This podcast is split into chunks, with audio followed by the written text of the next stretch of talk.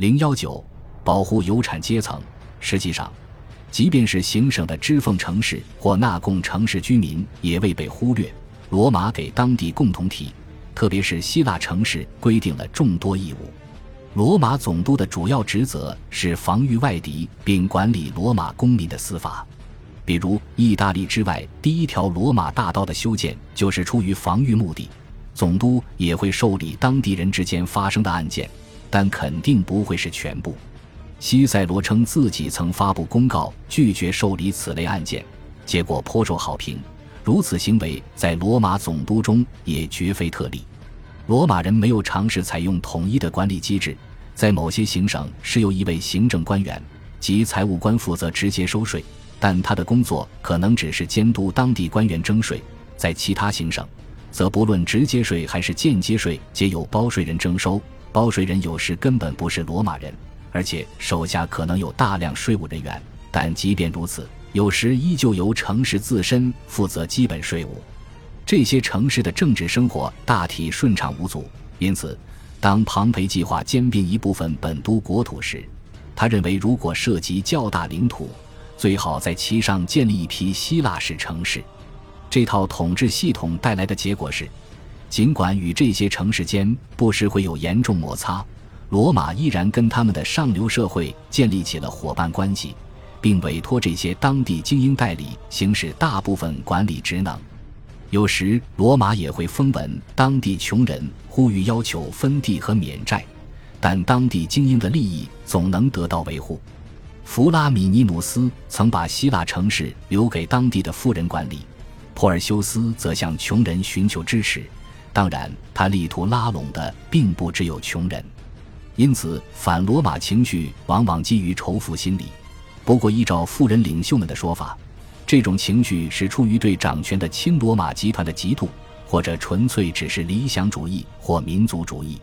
罗马在多大程度上介入当地事务？使之更具寡头政治色彩，对此尚不确定，因为寡头政治原本就是发展趋势。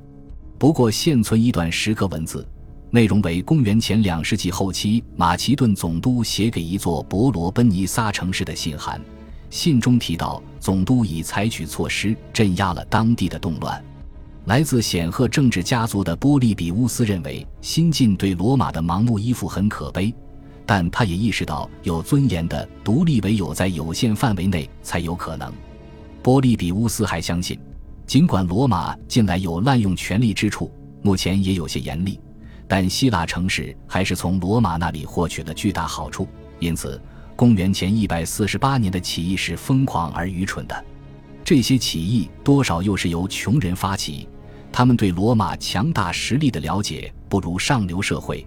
不明白反抗罗马实乃徒劳，不管出于何种动机，希腊诸共同体确实授予了罗马各式各样的荣誉。罗马的信誉在早期非常好，希腊共同体也对之十分信赖。公元前两世纪初开始，人们建立起对罗马女神的崇拜。罗马一词在希腊语中很醒目，意为力量。女诗人梅林诺的罗马颂歌大约也完成于这一时期。对个人的崇拜也建立起来了。第一个受崇拜的罗马人是弗拉米尼努斯。尤贝亚岛上以他之名进行的庆典传统一直延续至普鲁塔克时代，因而普鲁塔克对此有所描述。不过，此类荣誉逐渐贬值。比如，西塞罗回绝了限制城市财政支出的要求，有人就因此投票要为他立庙。这类荣誉自然使得罗马政治家们。开始自认为等同于希腊化的国王，头衔与雕像之类较低的荣誉当然就更为泛滥，连重量级的商人都可获得。比如公元前一世纪初，克罗阿提家族就因为保卫并贷款扶持，其实也可以说是成功的经营斯巴达附近的一座小镇基塞昂而获此殊荣。即便在米特拉达梯战争这样的黑暗时期，不少地方大肆杀戮意大利的吸血鬼商人时。少量希腊与亚细亚城市依然忠于罗马，当然，他们如此行动有时是因为与参加造反的邻邦有着长久以来的敌意。罗马曾予以小亚细亚城市阿弗洛狄西亚的阿弗洛狄推圣所极高的荣耀，于是阿弗洛狄西亚公民大会投票决定派出所有合格男子去援助罗马将军，因为如果没有罗马人保护，我们就别指望活下去。也有不少希腊城市在公元前一世纪处境艰难，他们先是在对抗米特拉达梯的战争中蒙受损失，后来又因不忠于罗马而被苏拉克以重罚，接下来还得资助内战。这一时期海盗活动也十分猖獗。直到庞培最终将其平定。实际上，包税人的活动跟海盗一样猖獗。最终，凯撒限制了他们的权利，但范围仅限于小亚细亚。共同体与个人都欠下罗马放债人的债务，处境令人绝望。西塞罗在公元前六十六年的演说中说：“公民们，我很难向你们表述外国人对我们的厌恶。”西塞罗所谴责的主要是贪婪。他的话当然还有其他不愿明言的动机，但多少道出了实情。考古学证据揭示了当时众多城市的明显贫困，他们在这段时期内极少有新的建筑出现。东部尚未完全从上述灾难中恢复，新的内战又爆发了。庞培与凯撒，布鲁图斯与卡西乌斯，安东尼与乌大维。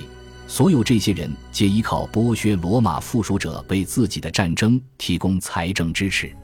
犹太地区未能按要求提供款项，卡西乌斯就将该省四座小镇的居民及不少官员变卖为奴。如安东尼所言，此举完全违背了战争法则。卡西乌斯还围攻自由城市罗德斯。此前，罗德斯岛一直是罗马友邦，并已交出了所有财富。只不过保留了本城守护者太阳神的战车。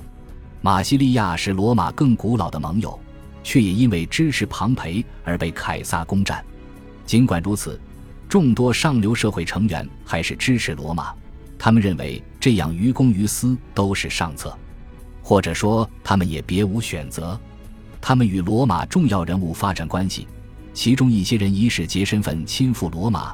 有一篇公元前两世纪的铭文，就是对使节表达谢意的，因为他们出力张罗在早晨接待了罗马显贵；还有的人则在罗马总督前往行省或者巡视的途中进行了盛情接待。到了共和国末期，外国友人甚至开始以罗马巨头顾问的身份操纵权力。密提林的提奥法奈斯就是庞培的挚友。加德斯的卢基乌斯·科尔涅利乌斯·巴尔布斯则是深受凯撒信任的代理人。尽管长久以来，外省人偶尔会在战争中为罗马效力并获得报偿，但凯撒是第一个以大量的公民权作为酬谢的人。正是在他统治的时期，罗马公民权不得授予一邦居民的观念被摒弃了，特权开始逐步扩展，最终元老等级也对外省人开放。如此政策将在随后几个世纪里保持罗马帝国的团结。